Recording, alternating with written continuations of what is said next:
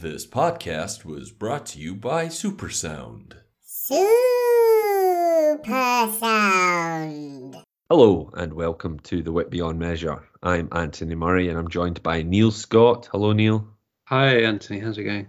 Very good. And Dr. Richard Baker. How is it going, Richard? Good evening, Antony. How are you? Superb, brilliant. But we're starting. Little little change that I'm springing on the guests. We're starting with a game. Okay. Okay. We all know the whole world is playing Wordle, right? Uh, I'm getting increasingly stressed by students in my school league, obviously cheating. Uh, that was a mistake I made at the start. Yeah, yeah. You assume that every child is is not corrupt, but you forget that the the children of rich people probably spoiled, probably entitled, probably turn a blind eye to cheating. How else are you going to get to a position of privilege unless you cut a few corners, Antony? Well, I, I- I mean, I, I teach them A Tale of Two Cities, the Dickens book, and I think that everyone's a Charles Darnay. Charles Darnay is, you know, a, a French aristocrat that turns his back on the wicked hmm. ways of the ancien French regime. But apparently, they're not Charles Darnays. They're all Don Don Juniors, basically. It always irritates me that at the end of A Wonderful Life, you guys have both seen A Wonderful Life, right? Uh-huh. I know what it is. Yeah. That so, so there's the the scene where all the townspeople come and bail out Jimmy Stewart, and that's when he sort of realizes how wonderful his life is. But the old cranky rich guy who stole ten grand of him off him has no comeuppance at the end of the film. He walks away with the cash, even richer than he was before. No one figures out that he's he's the villain of the piece. I when when I wonder when the point in Hollywood history was where bad guys stopped getting their comeuppance. Because one of my favorite movies, Pinocchio. You know, the guy that sells out Pinocchio, you know, into the, you know, to you know, uh, yeah, Honest John, who twice sells out Pinocchio. Twice he catches Pinocchio. Twice he sells him out. Once into a circus. Once to that wacky island where they turn into donkeys. Spoiler alert. And yeah, there's no bit in Pinocchio where you see Honest John get his comeuppance. So, so I wonder because if, if they were to make that now, there'd be a scene where Honest John gets locked up. Yeah. You know? even if it was sort of midway through the credits. Yeah. You know, you want that resolution that that villainy doesn't pay. Yeah. I mean, to come back to your students, Antony, like, how are you going to catch them out? Like, there must be a way you can set up a kind of. I mean, maybe you can say. I mean, it's difficult, isn't it? Because Wordle comes out every night at midnight. Uh, it's not like you can say, right, no one look at Wordle until 9 a.m. and then we'll all look at it together. But I don't know if you're aware, you know, the URL changes on Wordle. It now takes you to the New York Times. Yeah. Yeah. I noticed that. But if you haven't refreshed your page or something like that, like there's still this elite of people that can still access the original website that are getting different words. The website is set up. And so today, I mean, obviously, by the time this goes out, this will be a few days out of date. Today's word, spoiler alert, was aroma. But the actual one on the Wordle website, if you hadn't refreshed your cache, was something like I don't know. It's like it's like mango. I don't know. It's like something. I can't remember what it was, but like uh, it sounded a bit like it was a had the similar letters. So yeah. Well, uh, there is a rule in the league that children or anyone who gets a five, you know, that five points is, you know, you're answering two. hmm Uh, whoever gets that has to provide evidence, a screen grab. Now, I have demanded a screen grab for fours.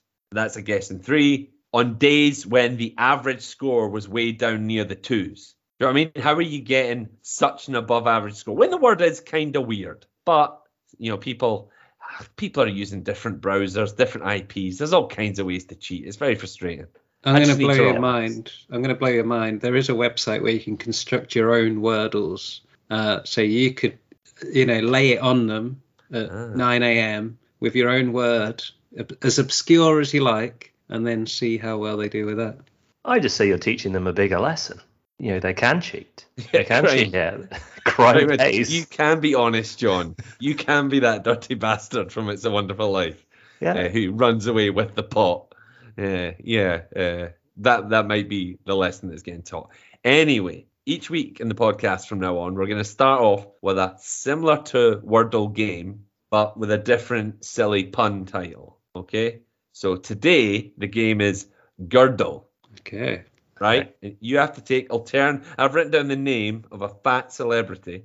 Okay, Neil, you'll go first, then Richard, and we'll, we'll guess. You just just say the name. You know, it's not twenty questions. You just have to name fat celebrities until we get the fat celebrity that is in my uh, app. Is this morning. fat by contemporary standards or fat Uh, by? She's a very um, contemporary. Ah, damn! I said she. Uh, they they are a, a contemporary celebrity. I think I think you might be able to guess who they are. But Neil, go first. Ooh. Fat celebrity for Girdle. Michelle McManus. No, Richard. Uh, all, all the ones I think of who aren't fat anymore. I'm not. Yeah, I'm not sure. Uh, this one Michelle still is McManus. fat. I, I looked her up. Um, who's who is fat? What I'm intrigued by is Richard. Do you know who Michelle McManus is? X Factor. All right, okay, sorry. Yeah. I, th- I thought it was a very Glasgow centric one. Neil had It wasn't particularly contemporary, was it? no, Um, Dawn French. Dawn French. No. Right, I'll give you a clue. She's in the news today, or certainly the last two days. Lorraine Kelly. Is Lorraine Kelly? Was she ever fat? I That's think fat, there was a no. news story about her saying that she'd put on a few pounds over All right, okay. lockdown. All right, it's not Lorraine Kelly, right? Richard, next guess. Um, who's been in the news today? Yeah. So it's not one of Prince Andrew's victims, is it? No. but edit, edit, edit, edit that out. is it uh, Gemma Collins? Who's Gemma Collins? She's quite famous. She's in uh, The Only Way Is Essex. All right, that's She's like- that's, she's like that's niche. She's our Michelle McManus. right, okay. I, well, I don't know who she is. Right, Neil. Uh, la- she's in the news today, uh, uh, next to three, uh, two other women. There's a little clue. Okay. I mean, Yeah. Fat American comedian Amy Schumer. ah, Uh, Is she fat? Amy Schumer's not fat. she's kind of Yeah, middle. is. she's not fat. Yeah, she is. Not by contemporary standards. People are Too a lot fat, bigger. too now. fat for me. Too fat for me. Uh, That's, that's body shaming, Mr. Murray. oh, definitely, absolutely. But she, she's also not funny and a gag thief by all accounts. Well, So- gag thief, that's a more serious charge. Yeah, okay. You're allowed to be fat, but you're not allowed to steal jokes. Okay, and that was Girdle. uh, we'll, we'll do another game But- next week. Um, Robin Williams was a famous gag thief, right? Yes, and he claimed he was so high on drugs that he didn't know what he'd seen and what he hadn't seen. So when he replicated other people's material on stage, he, that was his excuse. And he was famous. If basically, if you went up to him in a comedy club and said you stole my joke, he'd like whip out, you know, his wallet, give people a hundred bucks.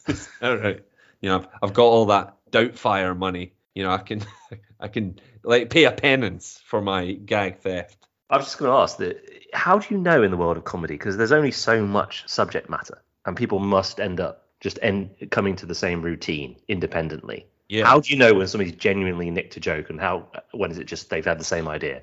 I guess it's a bit like the Wordle League. It's you know self self policing. Uh, the situation would be, I think, once or twice I did a bit on a stage, and someone came to me at the end of the show and said, "Oh, that that sounded like something someone else said." I think one time I just kind of I was so convinced in my own originality that I just I, I kept with it. Another time I was like, "Ah, right, if this arsehole's doing this joke, it must be a shit bit," you know, and I, I abandoned it but yeah, th- th- that's the only way you could say you could you could take it on the chin, or you can, uh, you know, claim ownership of it. But yeah, it's inevitable that people people, people do this now.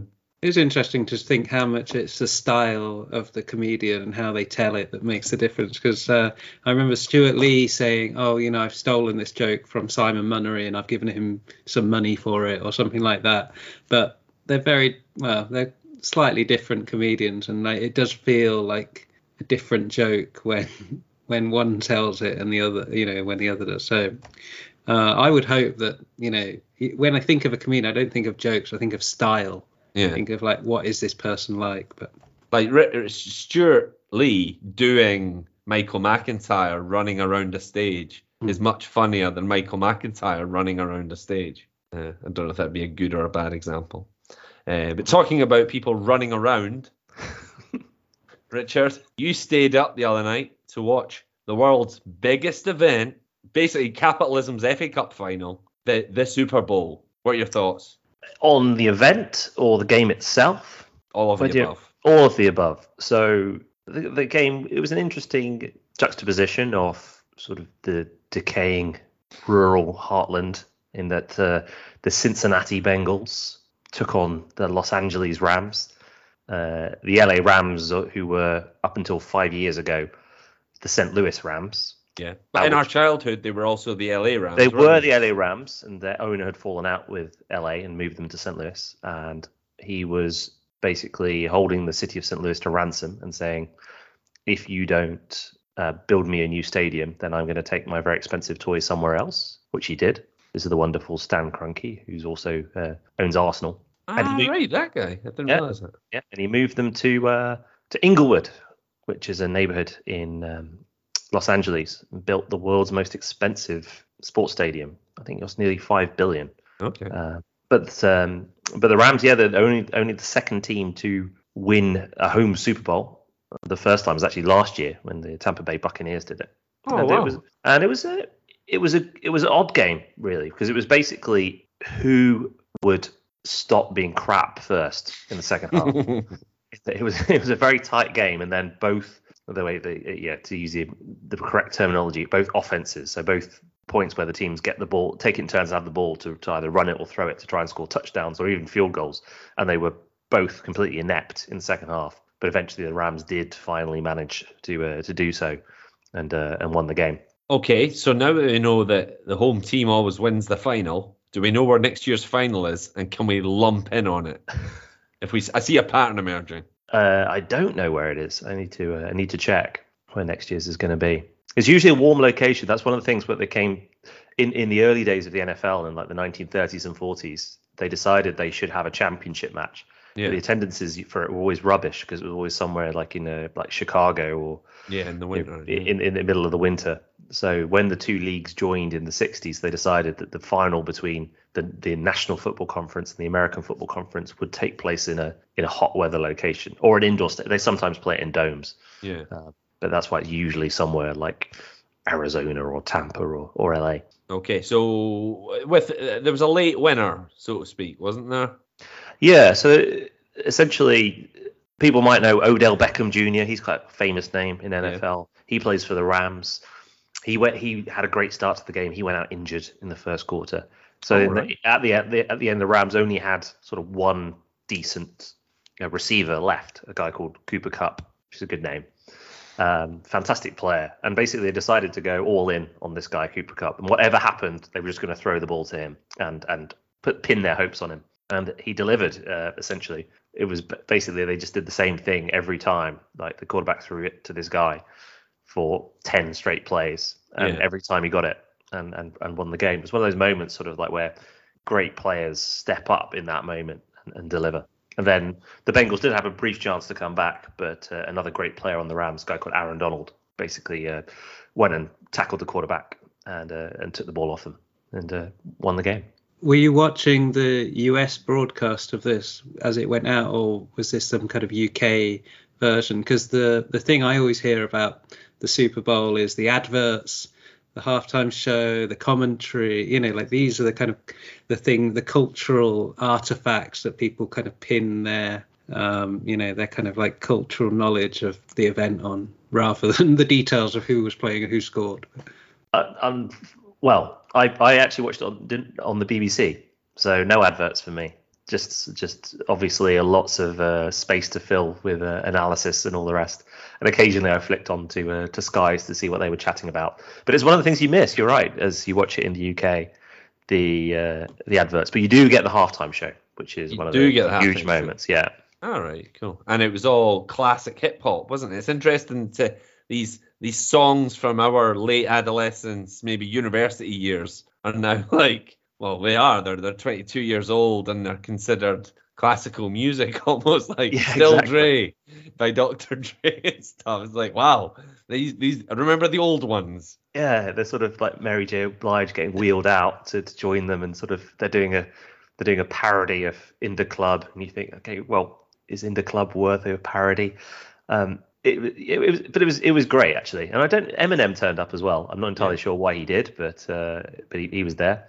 Um, obviously, "Lose Yourself" is one of like the ultimate sports anthems of like, Yeah. the last ten years. You know that you always like hear that it's played at stadiums and the rest. So Well, that was actually pretty good. I think it was one of the better half halftime shows I've seen in the last ten years. I was actually uh, just the other week. Uh, the footballer uh, James McCarthy, you know, Glasgow born, played for Ireland, grew up a Celtic fan. There was a situation where it looked like he was, you know, he's not very good and he's not contributing anything to Celtic's quite good season. Uh, but it looked like at one point he was going to have to play against the Rangers uh, two weeks ago. And I thought, you know, he's just going to be sitting listening to Eminem's "Lose Yourself." You know, this is your one chance, chance to shine, you know, chance to step up, become a hero. Uh, I, I, don't think he even got off the bench. Uh, yeah, that didn't happen for him. Uh, but we won the game, so I was- is history. I was once playing a seven-a-side game uh, where we used to turn up beforehand and usually catch up with with over a beer before before the game started. the hi- high This- level. this is high level.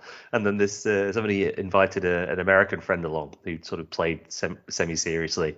And while we were sat sort of drinking beers, he was out doing shuttle runs with uh, with the big headphones on, warming up. And I like to think he was listening to uh, to Lose Yourself or something similar. As he sort of after about thirty seconds of warming up, he suddenly stopped and looked at the rest of us and said, "Is anybody else going to warm up here?"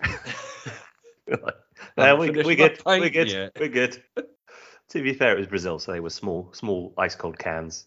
Ah, right. So this was in Brazil. That must be an interesting place. It was, so it was a, like a sort of British five-a-side complex, but everyone's a genius, or No, because most of them aren't that good at football. That's Some, it. some of them It's are really myth. good. it's a myth. Some of them are really good, but most of them aren't that great. It was sort of a bit of an expat game. Uh, I think you played in similar, right, in Bratislava, where people sort of Yeah, it's a friend of a friend, and it's just a regular pickup game.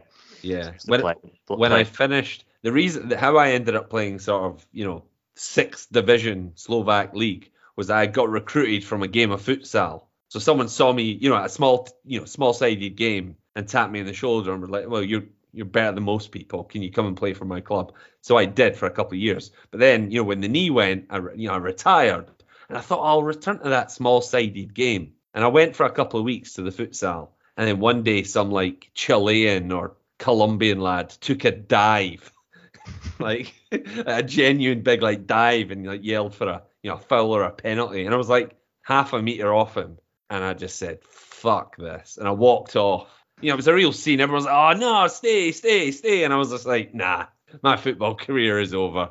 I'm done. I'm not. I'm not being a victim of dives. I'm off." And I, I never returned. I still miss football, but that was a that was a great way to go out. It Is it wasn't thing- your ball. You couldn't actually take the ball with you No. and like storm off with the ball because that would have been better. That would have been better. Yeah. the one bit missing from that story is the referee standing behind you with a big red card.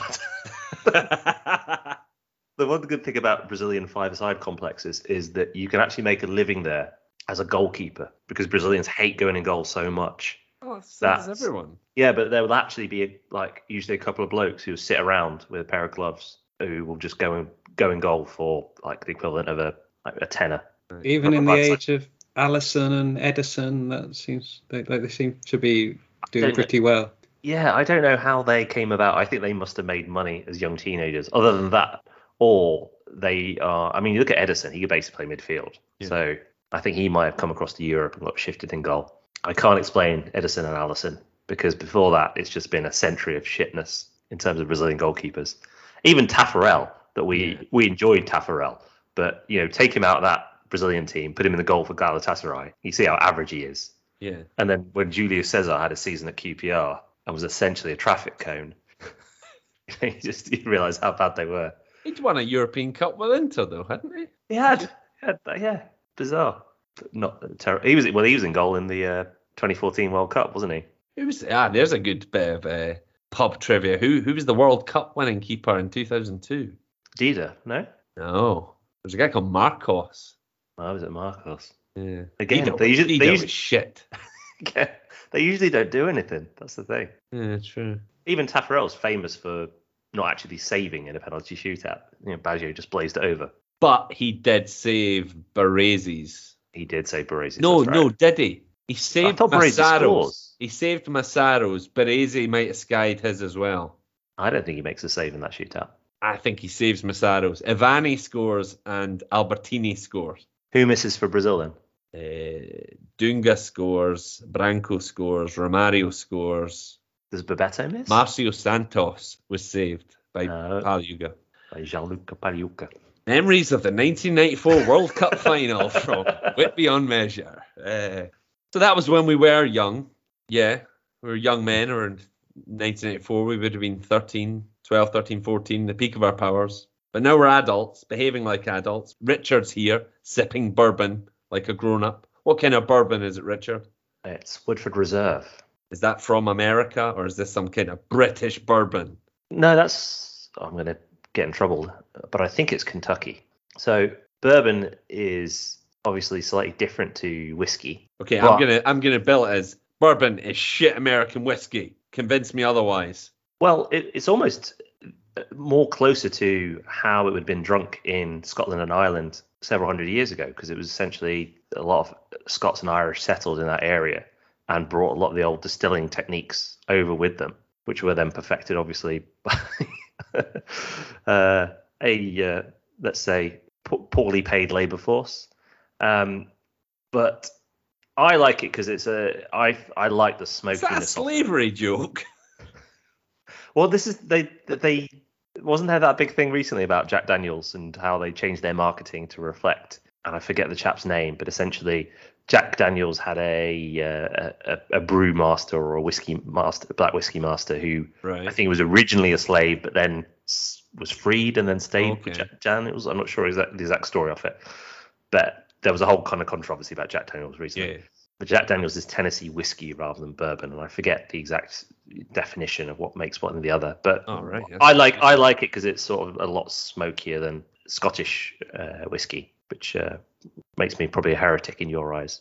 Oh, definitely. Neil, any whiskey thoughts? Smokier than Scottish whiskey. I mean, what about like the peaty ones or the Yeah, so I'll go with it. If I'm going for Scotland, I'll go for something like a Jura. right? Uh, yeah, the peatier ones. But the sort of- a lot of the single malts leave me a bit cold.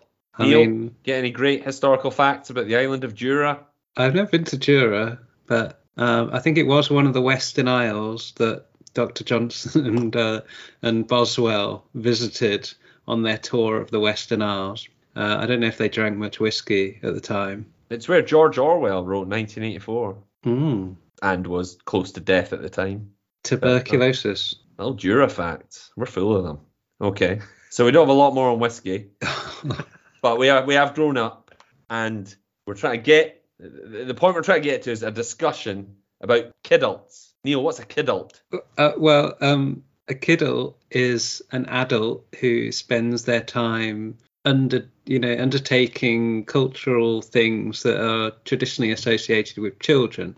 So we're living in a in an age when superhero movies, which were traditionally read in comic books by pre-teens, uh, are now like the central kind of cultural artifact of our time. And um, you know, I think uh, you know, talk about whiskey. One of the things about whiskey is it's it's like an acquired taste. Mm. You know, you actually have to you know learn a bit about it and try it a few times, accommodate your senses to this kind of strange, strong tasting thing. But it seems to me that we're living in a time where people actually just prefer to indulge in you know let's everyone seems to wear kind of jogging pants and Yeah. You know like uh, yoga clothes. It's essentially going around town in your pajamas at this point. Uh, no one you know dresses up anymore wears a tie or anything.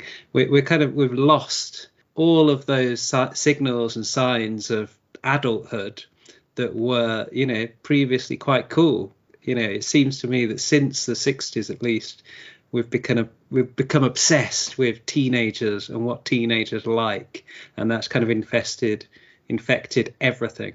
And i guess i mean it got brought up this subject on the wit beyond measure chat because you antony right have realized that the manic street preachers are no longer your go-to band right? Like and, and you've kind of had to give give them up. Well, there's a story about it. I mean, I was a huge Manic Street Preachers fan back in the 1990s. American listeners, uh, the Manic Street Preachers were, uh, they're just a, a, a Welsh band from Britain, uh, from Wales, sorry.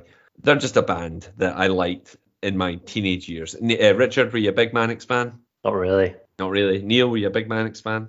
I never listened to the Manics. I don't All know. right. I, I remember seeing that interview where the guy cut his arm up, and I thought, Mm. oh, I didn't mind. I didn't mind the Manics in terms of their music, but it annoyed me how gobby Nicky Wire was. I thought he was more gobby than their music Deserved. deserved. Yeah. Right. Uh, but yeah, like I say, they do have a sort of cult following. You know, fans Yeah. fans of the Manics are huge fans, and I was very much a huge Manics fan in 90, 96, 97, 98, 99.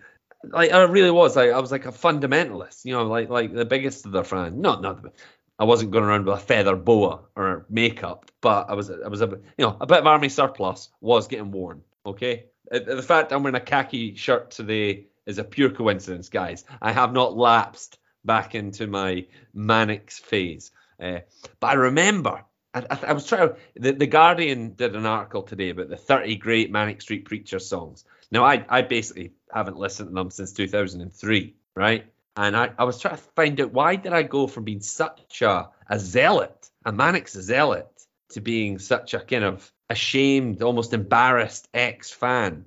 And I remember these, it came to me this afternoon when I was thinking about it. My first ever serious girlfriend, right? You can fill in the blanks there. First ever actual girlfriend, okay? I remember trying to introduce her to the Manic Street Preachers. She was an American girl, and I said, Oh, you've got to listen to this.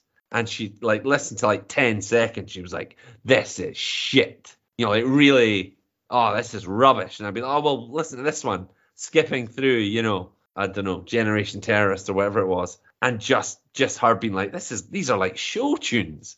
This is rubbish. The fact that she said that was genuinely witty. And I, but I just remember being utterly humiliated by it because she did this sort of jazz hands dance and kind of implied that the Manics were like this Broadway show, and it just undermined my understanding of the Manics so absolutely that I was like, "Oh right, she must be right. I'm never listening to these assholes ever again."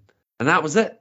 they definitely are a band that has strong tribal allegiance, and you've you've suggested that you were wearing the kind of uniform.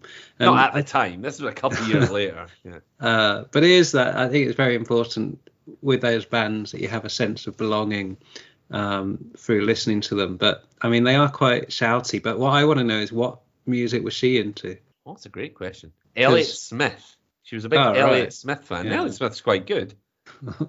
No, Uh, well, not both bands, good, good Will Hunting soundtrack. No. both bands uh, contain people who well killed themselves, so you could have bonded over that. Yeah, I don't know, but yeah. So talking of Dr. Johnson, he has this line which he says, "The lad does not care for the child's rattle, and the old man does not care for the young man's whore." And you you know, like I think we've kind of lost that thing of like putting away childish things. Like, when do you make that transition away? If it's not just being humiliated by your American girlfriend, like, Yeah. is there some kind of natural time when you say, right, I'm I'm not into this? Like, actually, you know, my whole music playlist is just full of these 90s bands guitar bands and you know all this stuff and i just listen to them now and think like "Ah, i've had enough and i don't know if it's just i've listened to it too much or my tastes have changed or whatever but i probably never listen to a sleeper album again it's, i'm just putting that out there I don't think Sleeper have listened to a Sleeper album again. I think there's a separation between a fetishization of youth, and you were talking about how the emphasis on teen culture, and do we need to uh, sort of be interested in what you know teenagers or twenty somethings are doing? Do we need to dress that way, etc. Versus can we retain a space in our life for childish activities that give us joy, or things that are perceived to be childish activities? like I very much enjoy. I loved Star Wars as a child, and I love watching the show, the the kind of new shows that Disney do on on Star Wars. Now I'm not about to go on a message board and spend four hours afterwards deconstructing exactly what the episode four of The Mandalorian means, but I'll quite happily on a Wednesday night spend 45 minutes sort of just being lost in that world for uh, for a bit. So I think it's this sort of separation. It's not part of my identity. It's very different from my life as a uh, my professional life or my life as sort of a husband or father. But it's it it's childish escapism. Uh, as a, uh, and is there not space for that as we grow older? I agree with you, Richard, but I, I, I mean, I guess my my pivot on the Manic Street Preachers was, you know, long ago and pretty severe. I would never have thought I would have abandoned the Star Wars, you know, world because you know that that's one of the things that we would have bonded on when we first met. You know, that is something we have in common. But in a in a sort of post, not not prequels, because I, I got really excited about you know the uh, the Force Awakens, and I genuinely enjoyed it at the cinema, and I went to see all the other ones, but now I feel in a, a post Mandalorian world, I I do feel I've grown out of it. You know, I just feel like this is I'm broke. This this there's a disconnect here. I, I've stopped enjoying this. It just feels like it's the equivalent of Jon Favreau sitting with a Boba Fett toy and a Han Solo toy and smacking them together like a child, going meow meow, but with a forty million pound budget. Do you know what I mean? Yeah, I, I completely agree. I completely agree. I really like it. I really like it because it's almost what I would do if I had those two toys and a forty million pound budget. And I'm not quite Jon Favreau, but I think he sort of comes from a similar fandom place. Right. So for me, those shows are they're quite different to um to the films, which I think are, are designed for a more general audience. Uh, Yeah. Listeners can't see me right now. I'm just writing down next week's girdle. Jon Favreau. I mean, yeah, I think I think um, coming back to the Manic Street Preachers, uh, you know, and bringing them into Star Wars. I mean, not as a cantina type band, because you know you wouldn't be able to hear what anyone's saying with that guy James Dean Bradfield shouting over the top as he does. But but but you know, it is a tribal thing, and so yeah, you're not on a forum, you're not a kind of YouTube blogger, vlogger, you know, talking about all the nuances of the what's the the one the baby Yoda and all these things, you know, oh, like Oh, Yeah. all these kind of weird like memes that people start talking about. But it is a tribal identity, and you know there is like millions of these guys out there with toys still on their you know windowsill, Yeah. trying to kind of um, find some meaning. I mean, yeah, I, I guess I'm I'm thinking about like what is it that motivates us to to go for escapism and what were the escapist things in the past so the example i use is like 100 years ago before the invention of the teenager where you went from being a child to being a man somehow initiated through work or war or something like that. You had writers like hemingway and f. Scott fitzgerald. Like i was wondering like what is their equivalent of escapism and what would their novels look like if people were like oh no i can't i can't hang out at the mansion this weekend there's a really good episode of uh, of uh, loki on tv Well, I mean, I mean, they're brought up at a different time in that, as well as a very serious upbringing. Hemingway would have been taught hunting. You know, there was that sort of wilderness existence, as well as the relative middle class existence of, you know, his dad was a doctor, and I'm sure his house was pretty nice. But yeah, there, would- there would have been an acceleration of maturity, you know, combined with a, a, a proper grown up education, where I imagine the standards were probably quite high. You know, learning I don't know bits of Latin and long form poetry and stuff. You know, nowadays I, I ask a a, chil- a child to remember the first line of A Tale of Two Cities, and oh God, how am I going to remember that? It's like, you know, we have. I mean, not. I wouldn't necessarily say our generation. I didn't have to learn the longest quotations, but you know, our parents probably had to learn huge swathes of you know Shakespeare and stuff like that. I, don't know if that's true, but th- th- that's what my whinging parents seem to suggest. I- I guess there is that thing of you know like hard times create what is it strong men strong men create good times good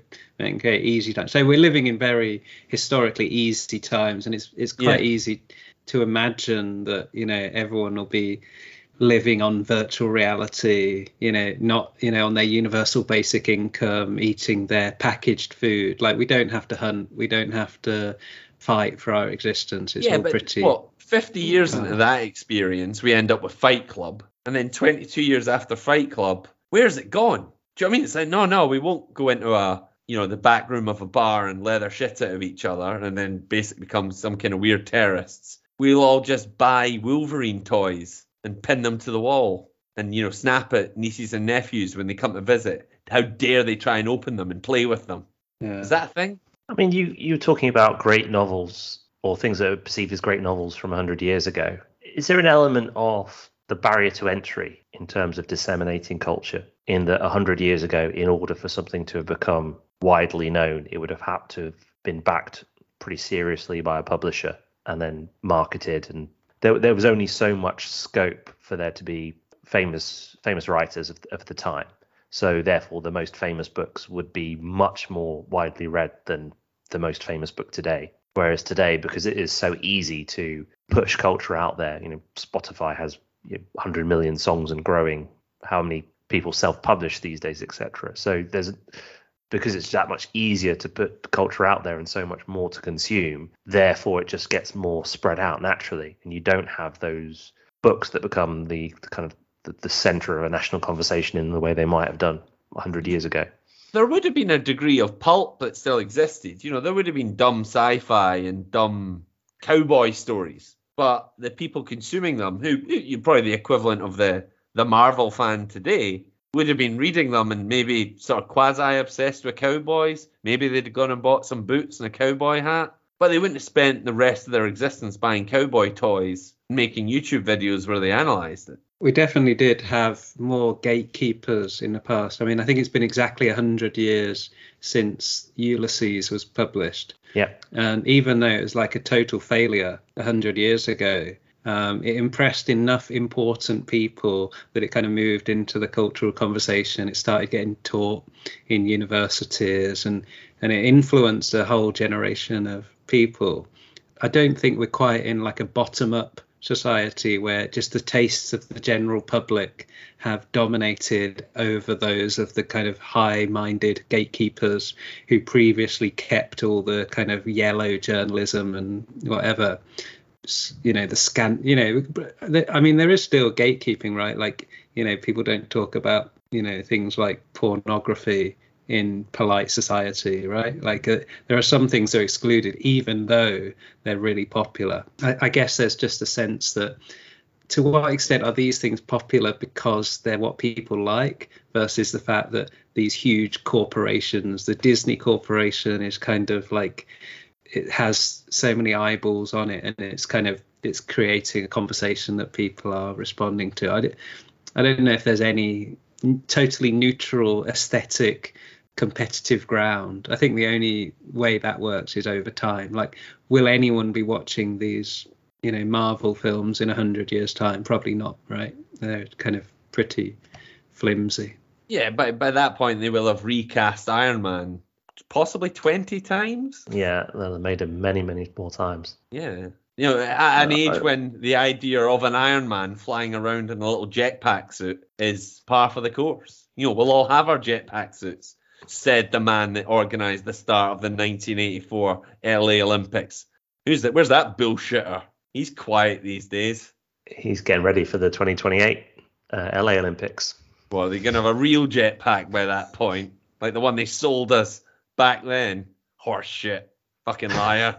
Do you know who the new Iron Man is? I know I, have been very dismissive of all this stuff, but I did find out yesterday who who's going to be the new Iron Man in this Doctor Strange um, film You're that's going to consolidate all of the kind of different universes. Doctor Strange in the multiverse is going to take all this intellectual property that's previously been put into Universal or Sony. Are the wit beyond measure going to be in this? I mean, we're we're part of that universe. I think we're part of all the the multiverse at least. But apparently, according, I mean, you know, you I know, I know I know somebody who was in the Eternals. Uh, my uh, my wife's. Was it Lu- uh, Louise niece. Nerding? No, my my my, uh, my wife's niece. Wow. Was uh, in a uh, with well friend of the pod Kumail Nanjiani. He had a scene where he's got a load of backup dancers, and uh, yeah, she was part of the dance troupe. So we are in the the, the MCU slash Sony U whatever. Very tangentially, yeah, we are yeah, we are canon. Well, that's a double connection. I did the gig with Kumail Nanjiani. You're literally related to a dancer. Yeah. Where's your connection, Neil? I go to the gym like Kumail Nanjiani and take loads of steroids. Okay, where's your where's your wacky jaw that you're on about? Actually, apparently they have this thing mastic gum, and you chew this like hard chewing gum thing, and that gives you a big jaw. So. All right, so it's a muscle. Uh, yeah, it's called mewing. You do some mewing, and you get a big jaw, and uh, yeah, I, I'm not that interested in having a big jaw, but I don't know. I have a theory that part of the popularity of the Marvel films, and it's not just Marvel, but obviously the DC stuff and you know Star Wars and Star Trek and just just the general massive blockbuster, is in part a response to the fact that now that the streaming services are putting out more and more contemporary uh, their own content and almost contemporaneous content. So you know you can watch. I've watched a couple of films that are, have Oscar potential on like Netflix in the last couple of weeks, Hmm. and so the fact that you can sort of if it's a that kind of you know a, a film that you, you perhaps yeah that we all know the type for, Hmm. that, that generates Oscar buzz tend to be something that tend to be a bit quieter, a bit softer. Need to think a bit a little bit more about not necessarily the kind of event that you would need to see on a massive screen at cinema. Plus, all our TVs are getting bigger too, Yeah. you know, so we can sort of replicate that experience. So in order to, and this this is sort of pandemic aside because the last two years have been very strange, but it's become a thing that you go to the cinema for a big event. So therefore, you're more likely to go to the cinema for a huge Marvel blockbuster than you are to go and see like Marriage Story, you know, that you watch anyway and you've already paid for. So perhaps the reason why those these films are so become so high profile is the fact that they're just about the only thing that will drag us all out to the cinema these days. Yeah, it's definitely a kind of theme park element to a lot of these films.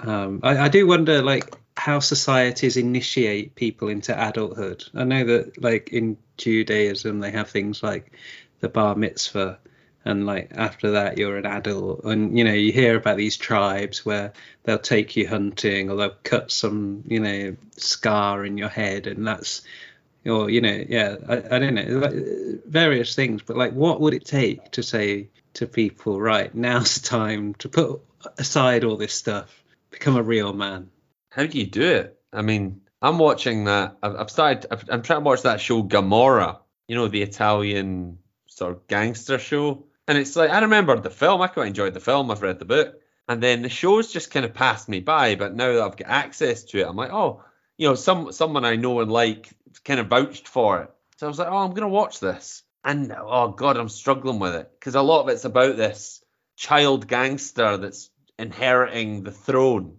And I don't believe gangsterism can work like that. You know, it's not an arist- it's not an aristocracy. You know, you, you, the, the boss's son can't just take over power because he's the boss's son. Surely it has to be a guy with charisma and power and violence. And obviously that's the way the story goes. But it wouldn't just be a case of, all right, Richard, you're the boss, you're the godfather, your progeny will be the next one in charge. And that Yeah. kind of macho ness in this show, I can't buy it at all. Yeah, I'm with you. I- I- It's like sort of monarchy in the Middle Ages. Yeah. I've always said that if Prince Harry like comes back to the UK and stabs his brother through the heart, we'll have to respect that and say, Yeah. yeah, you are the king now. Yeah. he'd have to stab all the children as well Yeah, by if he just law did, of succession. If, if he just did a putsch, yeah, and just one night went on a killing spree, took them all out, and said, "I'm the only one left." As a nation, at that point, we'd have to say, "Fair dues, you you are the king." That's how that's how it works. Unfortunately, the British have a, a history of just saying, no, we- we're not going to have this king. I went up to Inverness a couple of weeks ago. I think I mentioned it. And, you know, there's a big museum exhibition about the Jacobites Indeed. and this, like, last battle that they, you know, they had on British soil. Um, and, uh, you know, he was the legitimate king, right? Like, by laws of succession. But the, But the this is- parliament. But this is the point. This goes back to the to the mafia example. There is no law of succession. The law of succession is the most powerful person takes over, and in that case, the more powerful people put their person in charge. two little asides here. Just the, the mention of the ideas of ki- king slaying kings. This week was the anniversary of Robert the Bruce killing the Red Comyn in Dumfries. Uh, and someone sent me a picture. An American friend must have seen it on some history Facebook group. Uh, you know, some sort of wood carving of that uh, murder in a church. Pretty nasty stuff. And they sent me this. And a little callback to last week's episode. The spot where Robert the Bruce killed the Red Comyn is now a Greggs. So that's uh, Did your capitalism for you. did your museum, uh, Neil, do uh, have anything on the, the Jacobite line of succession? Uh, it just mentioned that Bonnie Prince Charlie went back to France and became an alcoholic. Um, I don't know if they mentioned his son or This is why you it's, go. this is exciting for, uh, for for fans of the Jacobite line of succession, because you can you can follow it all the way for the next uh, 300 years. Yeah, it was 1683, wasn't it? And um, the current heir on the Jacobite line, oh, what is his name? He's basically he's a prince of Liechtenstein, Yeah. but he was but he was born in a Harley Street hospital, and he's the first in the 300 year line to have been born on British soil. to many of us left-footers, he is the rightful heir, and uh, you know when, when the time comes, and uh, you know we have we have the next you know Protestant Catholic war on, on these shores, then uh, yeah yeah he'll be he'll be leading the hoops into battle, I'm sure. Prince, glad Prince, this is- Prince, Prince Ludwig of Liechtenstein. I'm glad this is not a Republican podcast, but just a Jacobite one. Yeah, we're, we're pivoting. We're pivoting. Uh, I, I, I saw a weird thing in the. I was looking at a dictionary earlier today. What do you think the Spanish equivalent of James is? Uh, Tiago, Diego. Tiago. All is it right, Iago? Just me that didn't know this. I've spent my entire life thinking Diego was George. It's David, isn't it? Oh, now I'm learning all kinds of things. Uh, but yeah, I saw today that uh, Diego is in the, the Oxford English Dictionary and it is the Spanish equivalent of James. I was like, oh, right. Okay. What a curveball. I thought that was James, like old James Rodriguez, you know? Always learning something. Okay. Another word that I stumbled upon in the dictionary today, which actually sort of be related to what we were just saying. The word wow. Where do you think the word wow comes from? Military. Wait on something or other. Don't know. No, Neil. Where do you think Um, the word wow comes from? I don't know, but I do know how to spell it in Spanish, which I'll I'll tell you after you've told us Isn't, where it is, comes from. isn't it? Ay, ay, ay. in in Spain, they spell wow G U A U like wow wow. Wow. Listeners can't see Neil doing some brilliant tongue action there. His That's entire am- that's face transformed into a Spaniard. That's increíble. I am top of my Duolingo league at the moment, so right. I've only got five days to go, and I could be promoted to the top top league. So, All right, yeah, so your little uh, owl is very happy. Problem is, it's the Spanish Duolingo League, so there's only two players worthy of consideration. But it is currently filmed in 4K cameras. You Yeah. seen that? La Liga, all the walk-on stuff looks like a game of FIFA. It's weird. Yeah. Beautiful. Very cinematic. The other bloke in Neil's league is only learning Catalan. But the word wow, first first recorded evidence of the word wow, Scotland in the 15th century. How awesome's that? Someday, I don't know what Scotland was like in the 15th century. I guess the Reformation hadn't happened yet, but some fisherman, Oi, Dougie, what is it, Shuggy?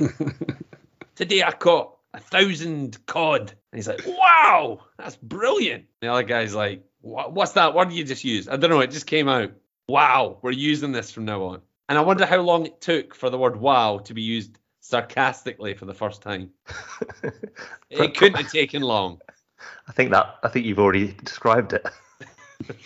You, you think you could catch a thousand cod in the 1500s or 1600s or whatever the 15th century is? How long do I have? One Actually, day. You you oh, probably boat. could. They were probably so bounty bountiful at that point that you just like wander out into the North Sea and just they'd be smashing into your legs. It has been Because said so that, many. hasn't it? Like the Columbus style explorers would sail across the Atlantic and basically just be looking down at a sea full of fish. Yeah. But then, yeah, the Spanish had, oh, we're going to wipe these guys out over the next couple of years. And even when those fish hide in British waters, we'll go after them too. Am I right, Diego?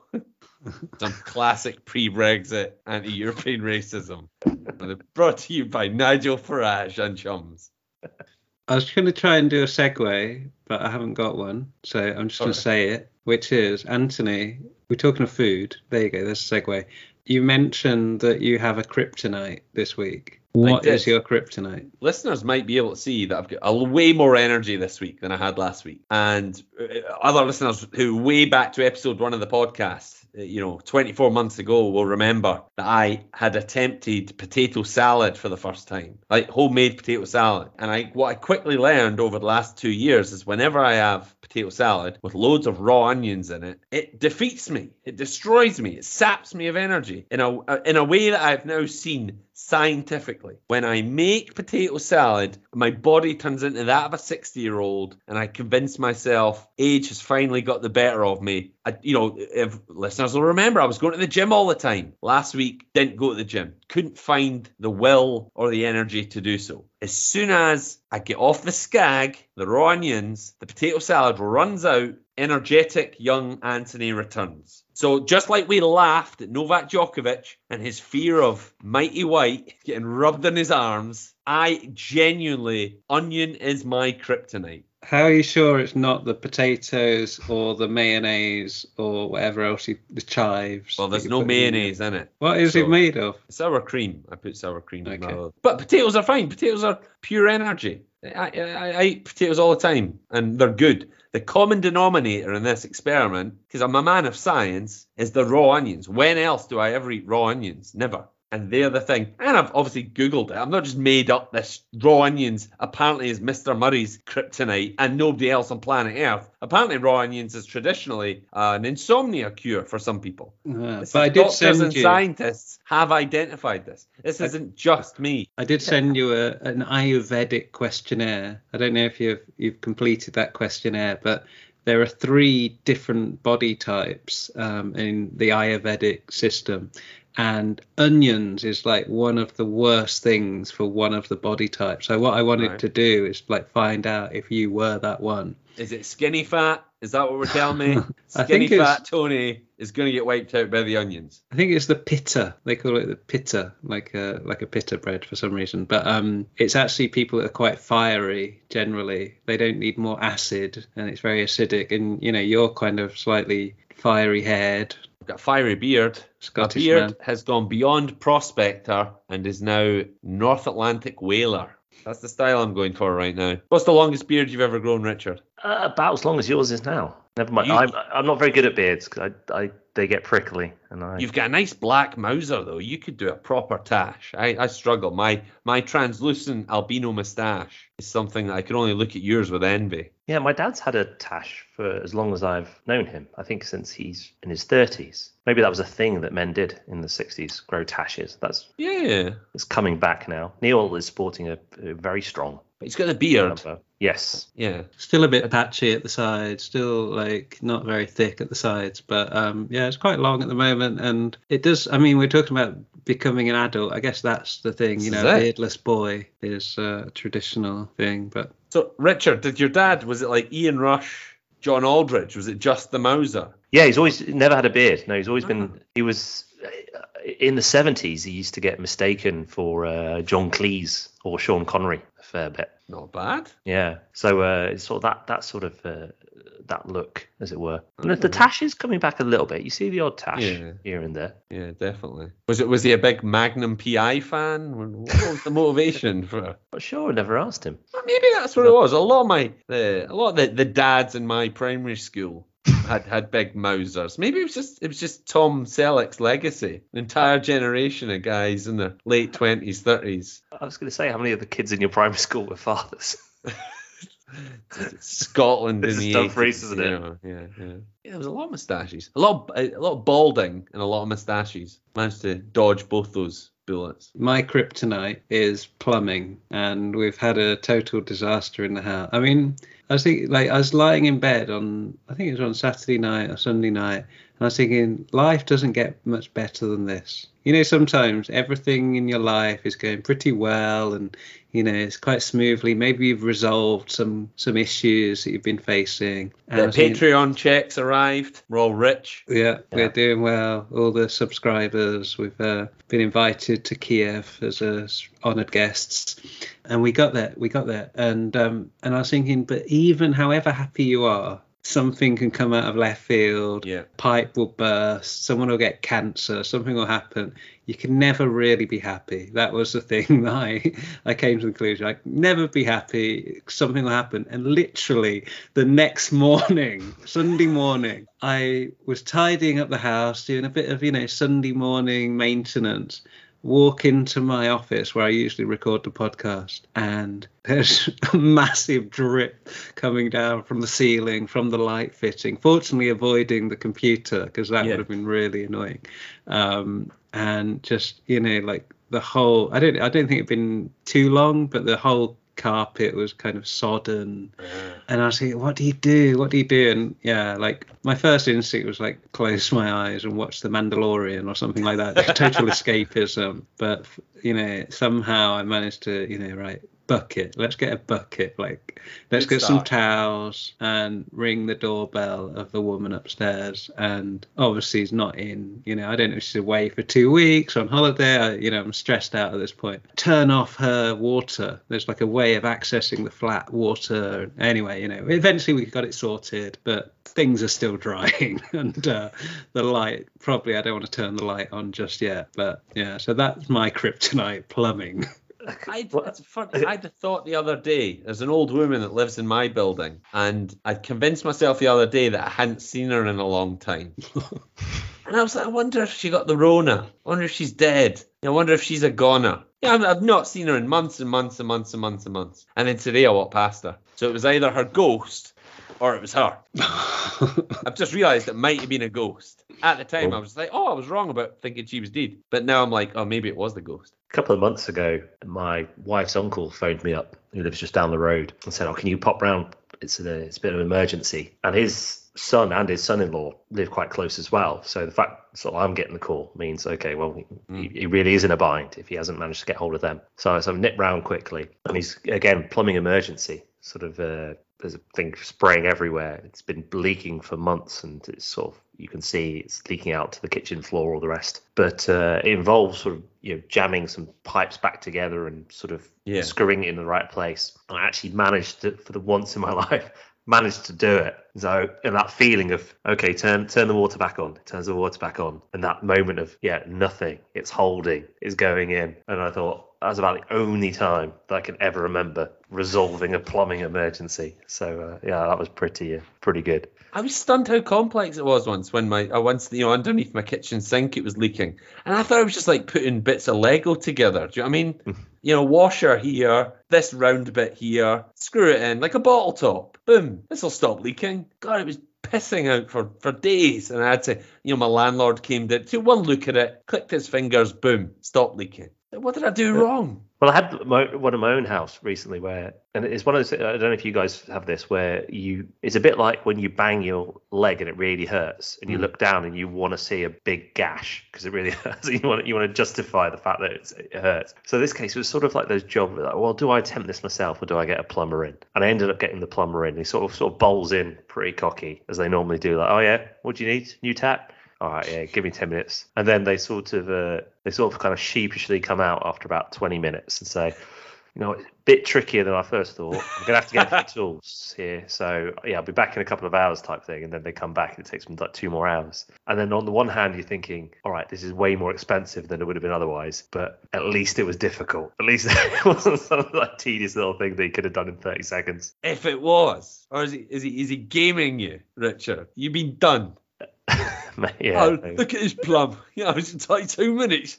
I'm going to get this guy for four hours and a couple of bolts. What an arsehole. Shall we go down to the pub and uh, have a few pints? yeah. Down at the Lion and Cake. Have a couple of pints. Yeah, he was swaying as he came back in. Just breathed on it and it was fixed. yeah. What a mag. That Dr. Baker. What a fucking mag. But yeah, that is it. To go back to the whole kidults theme, the, the day I struggled to fix that kitchen sink was uh oh, am I am I a child? Could I have figured that out? And then I thought about my own dad. It was like, nah, he'd have fucked that up as well. Nah, that, was, that was genetic. We we don't know how to do this stuff.